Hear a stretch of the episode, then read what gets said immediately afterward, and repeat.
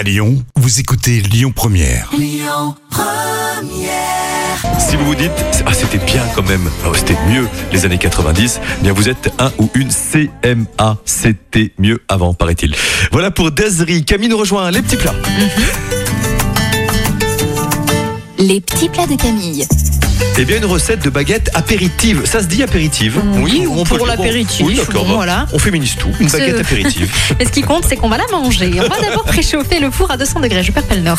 Vous épluchez ensuite et vous coupez l'ail en quatre. Dans un mixeur, vous versez l'ail, les pignons de pain, 10 centilitres d'huile d'olive et la moitié des feuilles de basilic. Vous mixez pour obtenir un pesto. Vous ajoutez le parmesan et vous mélangez et vous rectifiez l'assaisonnement en sel et poivre. Vous hachez finement les tomates séchées au couteau. Vous les mélangez au pesto. Vous humidifiez le dessus des baguettes à l'aide d'un pinceau trempé dans l'eau. Vous découpez des entailles de 1 cm de largeur en laissant 2 mm non tranchés à la base pour que la baguette reste entière. Vous allez garnir la baguette en tartinant généreusement de pesto au basilic et aux tomates séchées entre les tranches. Vous déposez les baguettes sur une plaque qui va au four. Vous faites cuire 12 minutes ou tout simplement jusqu'à ce qu'elles soient bien dorées.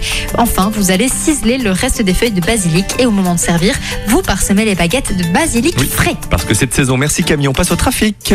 Lyon Première. Écoutez votre radio Lyon Première en direct sur l'application Lyon Première, lyonpremière.fr et bien sûr à Lyon sur 90.2 FM et en DAB+.